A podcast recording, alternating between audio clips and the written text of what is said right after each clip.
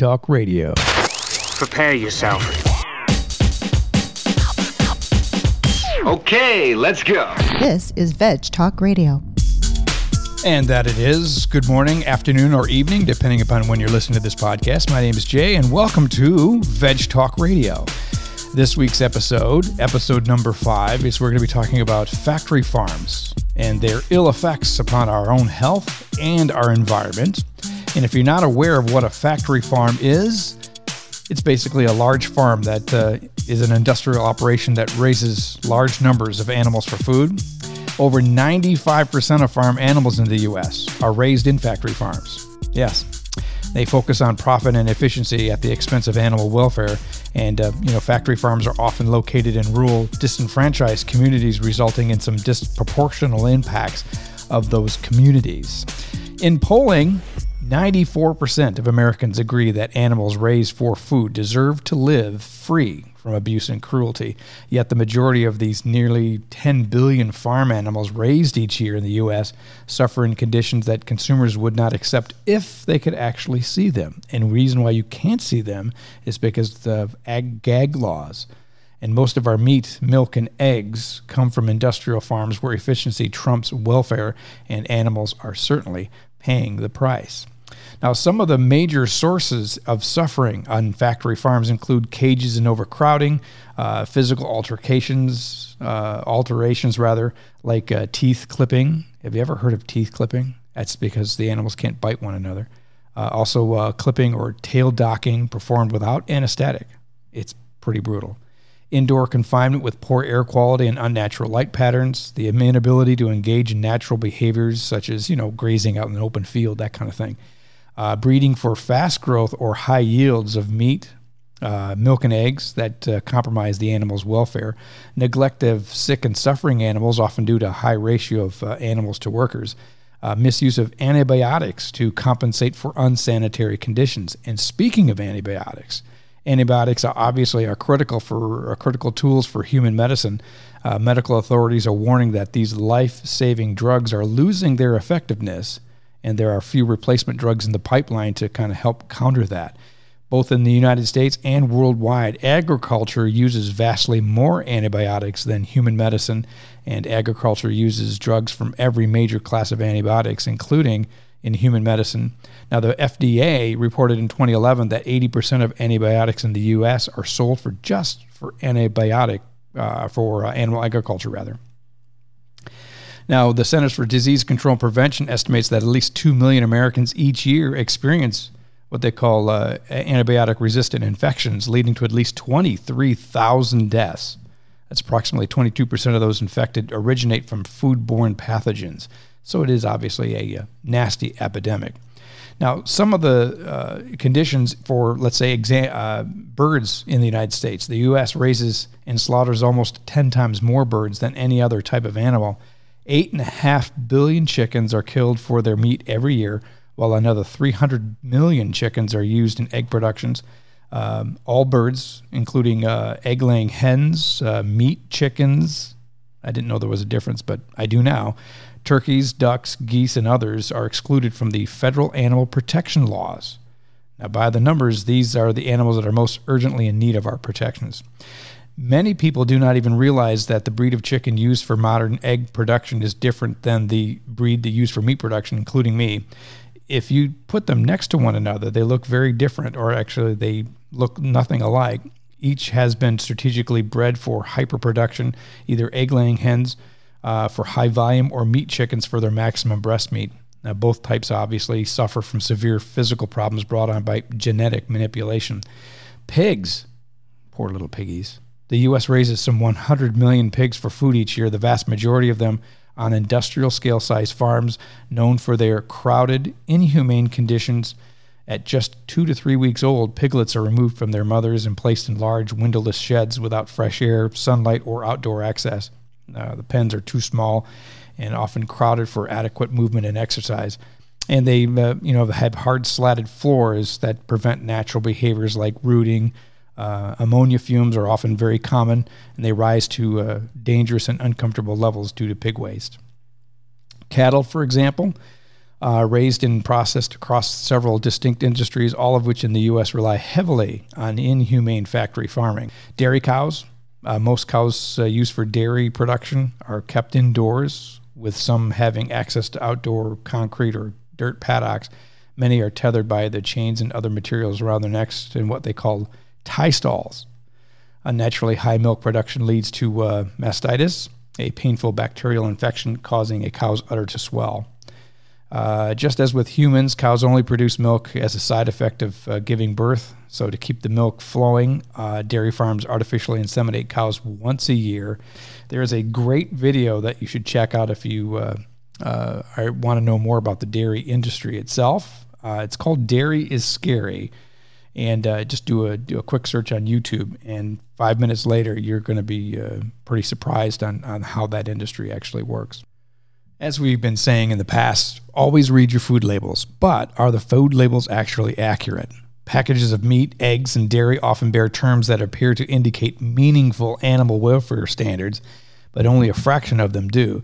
This confusion prevents conscientious consumers from voting with their wallets for the better treatment of farm animals.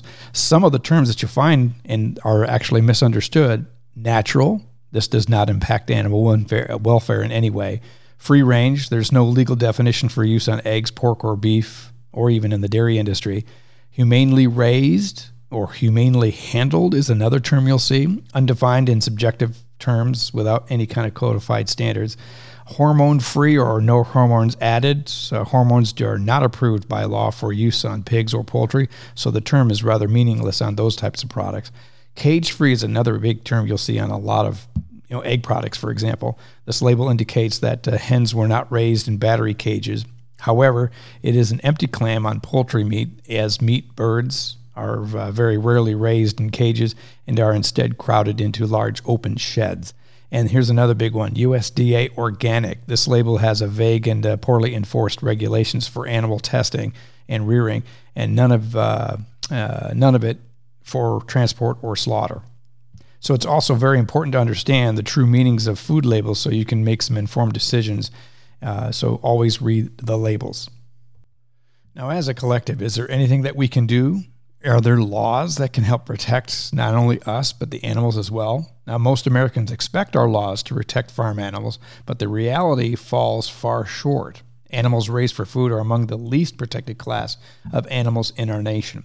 Some of the federal laws include transport. The 28-hour law requires animals transported across state lines for slaughter by means other than water or air to be unloaded every 28 hours for rest, food, and water. Now, this law is weakened by loopholes, lack of enforcement, and, of course, low fines. Slaughter, the Humane Methods of Livestock Slaughter Act, which requires that livestock be quickly rendered insensible to pain before being slaughtered. In addition to excluding poultry, this law exempts certain forms of religious slaughter, such as kosher and halal. Some of the state laws, because federal laws fail to protect most farm animals, state laws are these animals' last defense. The majority of U.S. states expressly exempt farm animals or certain standards of farming practices from their anti-cruelty provisions. One of the big ones, like I mentioned earlier, ag-gag. Over the past few years, ag-gag or anti-whistleblower bills have been appearing in state legislatures across the country. While crafted to appear reasonable, these measures are designated to prevent the exposure of troubling practices at agricultural facilities. Instead of making it illegal to abuse animals, these laws make it illegal to document and report their abuse. Also, right-to-farm laws. Rather than reform destructive practices, corporate agribusiness is responding by pushing a right-to-farm law. These greatly limit the ability of states to regulate conditions on farms, including cruel and confinement of animals.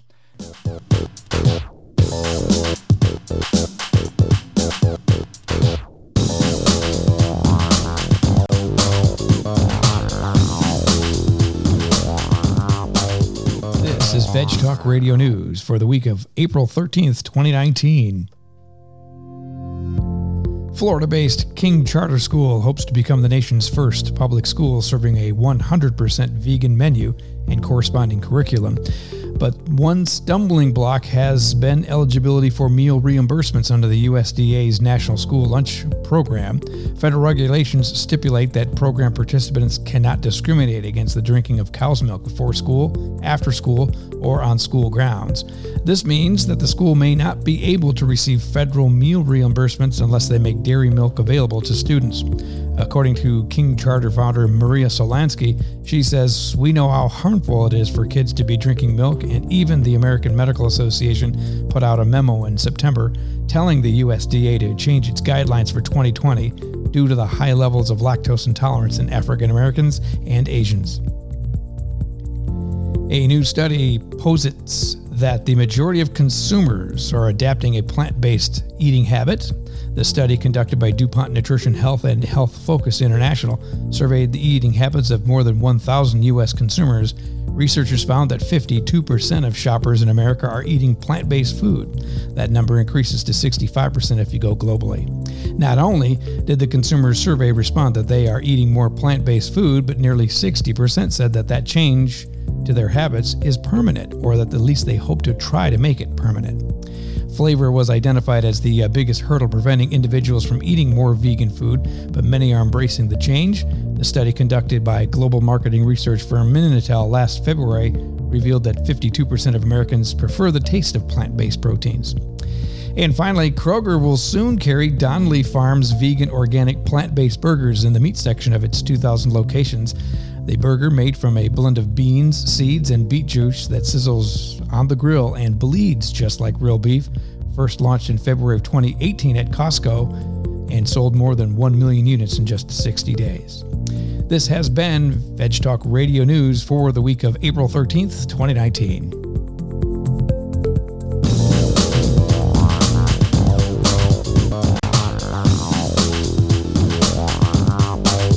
And welcome back to Veg Talk Radio, episode number 5. We are talking about factory farming and its ill effects on our environment and our human health.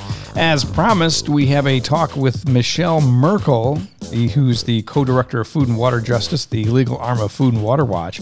Michelle was formerly the Chesapeake Regional Coordinator for Waterkeeper Alliance. At Waterkeeper, Michelle helped to develop and implement campaigns that protect the Chesapeake and coastal bays. Prior to joining Waterkeeper, Michelle was co-founder and senior counsel of the Environmental Integrity Project. This Environmental Integrity Project, she was responsible for developing and implementing legal campaigns under the Clean Air Act and the Clean Water Act. In 2001, I stood in a barn in Missouri facing 50 small family farmers. But this wasn't my first visit. I was an attorney with the United States Environmental Protection Agency, or EPA, and for 2 years, EPA and the farmers had been allies in a legal fight against mega hog corporations that were polluting the community's air and water. But on the day I stood in the barn, I'd flown out from Washington, D.C. for the sole purpose of telling everyone that EPA was walking away from the fight. Our government had chosen the corporate polluters over the farmers and their families who were suffering from the pollution. And unfortunately, these decisions have become the norm. Our political leaders have reshaped our policies, our regulations, and laws to benefit just a handful of corporations who now control almost every aspect of our food system. But we can reverse this trend. As Food Inc. Director Robert Kenner has said, people must be transformed from passive eaters to informed shoppers to those who step into the political fray. Eaters must join farmers to save America's food system and to reclaim our democracy. What I learned from my case is that all over the country, small traditional family farms were increasingly being replaced by industrial complexes that crammed millions of animals into buildings where they had little to no room to move or access to light. The legal term for these facilities is Concentrated Animal Feeding Operation, or CAFO. They are often referred to as factory farms, but they're definitely more factory than farm. In a hog CAFO, the animals spend their whole lives standing on metal grates where the urine and feces drops to below the building, where it is then flushed out through a series of pipes and dumped into massive cesspools that can be 3 or 4 acres and 20 feet deep. The toxic brew is then sucked out and sprayed onto cropland, untreated, as fertilizer. But USDA studies show us that there's way more waste being produced in our country relative to the land available for application. So excess waste often runs off the land into our waterways.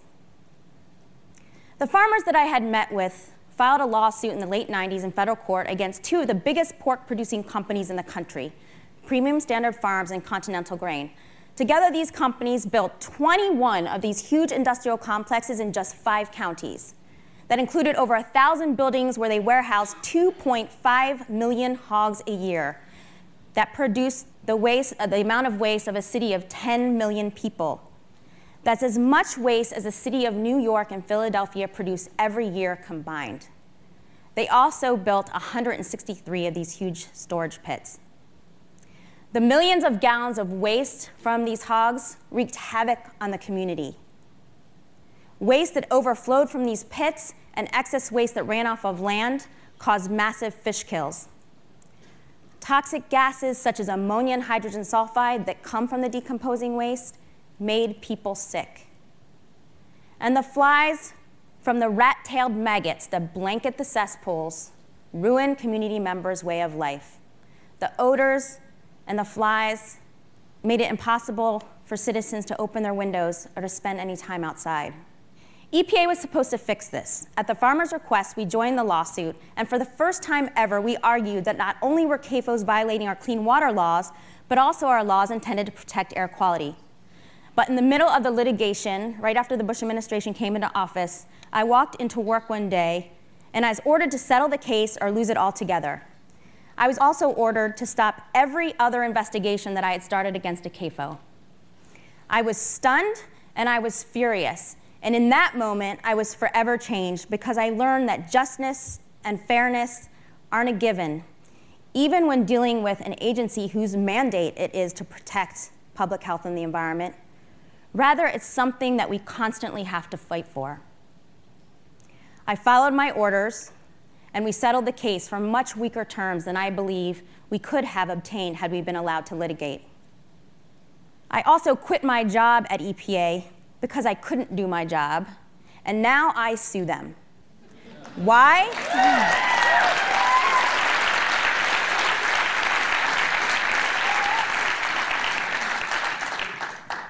Why? Because 15 years later, the farmers are still suffering from the same facilities, and it's becoming increasingly difficult for citizens to obtain justice in all 3 branches of government. In the executive branch, which includes EPA, CAFOs remain essentially unregulated, even though they've been subject to our environmental laws for more than 40 years. Agriculture is the #1 source of water pollution in the country. Yet EPA claims that they do not even know where all of the CAFOs are. In July of 2012, due to political pressure, they dropped a regulation that would have required the industry to create a comprehensive inventory of all the CAFOs and to submit just basic information about how they're managing their waste. EPA has also turned a blind eye to enforcing our air laws against the CAFO industry. And worse yet, in 2008, they flat out exempted CAFOs from having to comply with some of our federal environmental laws that require the reporting of toxic chemical emissions, leaving communities in the dark about whether the air they breathe is as dangerous as it smells. The bottom line is that the farmers and I could not bring the same case today that we brought in 1999. So what about the legislative branch? Well, state legislatures every year try to pass laws that prevent citizens from fighting back against CAFOs or from even knowing what's happening at CAFO. For example, as of last year, 7 states had enacted ag-gag legislation, although citizens beat back 15 other similar proposals. These laws often criminalize the taking of photos and videos at a factory farm without its permission, and in some cases, even if you're standing in public space. They were enacted in response to undercover videos that revealed horrific animal abuse. And the industry knows that the public will not tolerate animal abuse, unsafe working conditions, or environmental problems that these videos reveal. But rather than correct their abuses, they're hard at work with their political allies, criminalizing the photos that bring these injustices to light. So what about our third branch of government, the courts? Well, courts can often be the last line of defense when lobbyists bankroll harmful legislation or politically capture our executive branch agencies. From ending segregation to promoting freedom of speech to recent court decisions defending same-sex marriage, court victories can create space for greater equity and justice. But when confronting entrenched power, even within the legal system, those on the front lines are at great risk. This is Terry Spence. He's the farmer whose barn I stood in 2001 when I confessed that EPA was caving to political pressure. He also is a leading plaintiff in the lawsuit. For his efforts to protect his community, he received an anonymous letter in his mailbox threatening to burn his family alive. He was also confronted by a relative who threatened to shoot him. The factory farm fight is pitting neighbor against neighbor, family against family, all across this country, not just in Missouri. This is Lynn Henning. She's a farmer who fights industrial dairies in Michigan for her efforts to protect her community. She's been chased off the road. She's found dead animals in her mailbox, on her porch, on her car. And someone blew out her granddaughter's bedroom window when her granddaughter was just 20 months old. Not only are people literally putting their lives on the line for this fight, it is difficult for them to find help. Statistically, most lawyers practice in urban areas, and if you find a lawyer in a rural community, they often have conflicts because they represent the industry. Likewise, judges and potential jury members often have connection to the industry, making it difficult to get a fair trial. And finally, as important as litigation is, it's extremely expensive. So if you can't find a lawyer, you can't afford a lawyer, or you can't get an impartial judge or jury, courts can hardly be a level playing field. So the game is rigged, and all three branches of government, big agribusiness, wield tremendous control and influence. But we can draw upon the lessons from every great social justice movement, including civil rights. Even a loss, if you pick the right fight, can catalyze great change. For example, in 1857, the United States Supreme Court, in the Dred Scott versus Sanford case, held that African Americans, whether free or enslaved, could not be US citizens and could not access the courts. Even though a loss, this decision aroused public outrage and was an indirect catalyst to the Civil War. And ultimately, we had the 14th Amendment to the US Constitution, which gave African Americans full citizenship. But what changed over time wasn't the legal system. It was the cultural context in which judges and other elected officials confronted issues of civil rights. What was morally acceptable in 1857 was no longer acceptable 10 years later. As with the civil rights movement, I believe we're on the side of right, but right isn't good enough. Civil rights leaders didn't sit by passively awaiting change because they're right. They had to fight, and they still have to fight today. Likewise, we in the food movement need to decide that we're going to fight the injustices that I've described and the others talked about on the stage, whether it's hunger, junk food marketing to kids, antibiotic-resistant bacteria. It doesn't matter. They all stem from an imbalance of power between corporate interests and people. Corporations have an appropriate role to play in our society.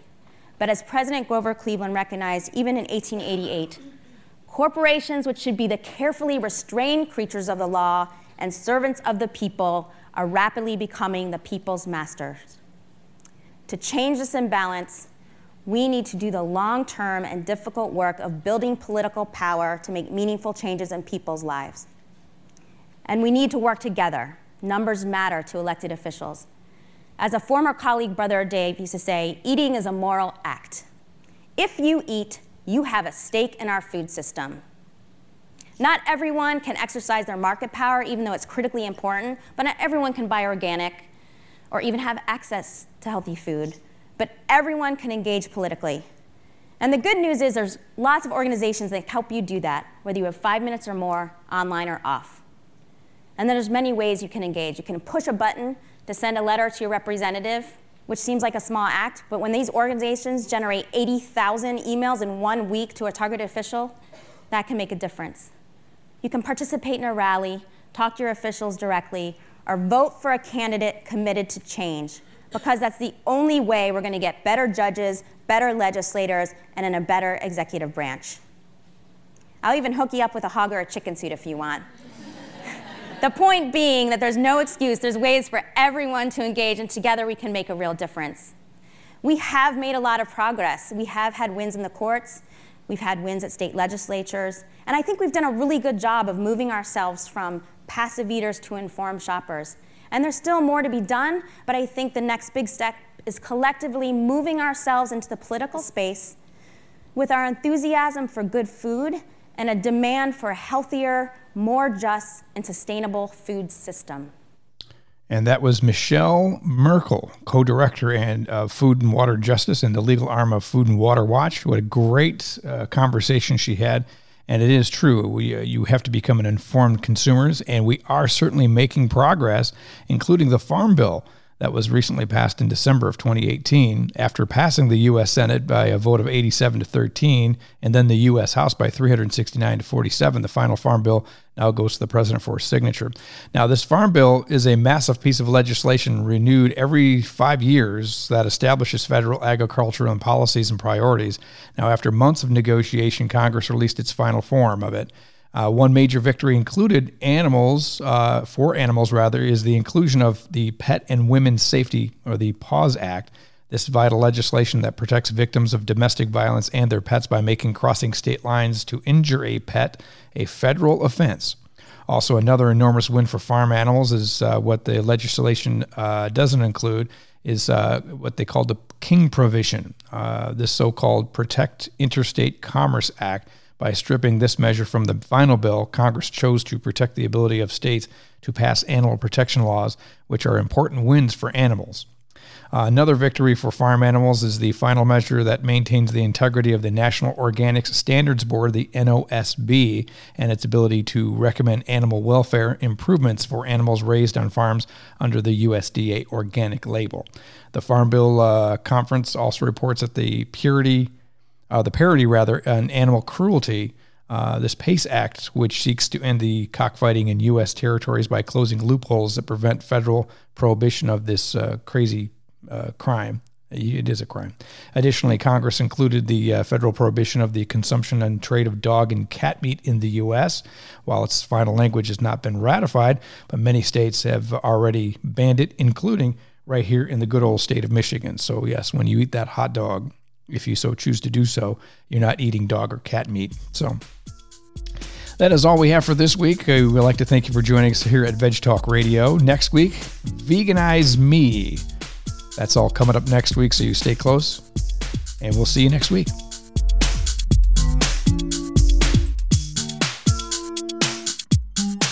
This has been a presentation of Veg Talk Radio.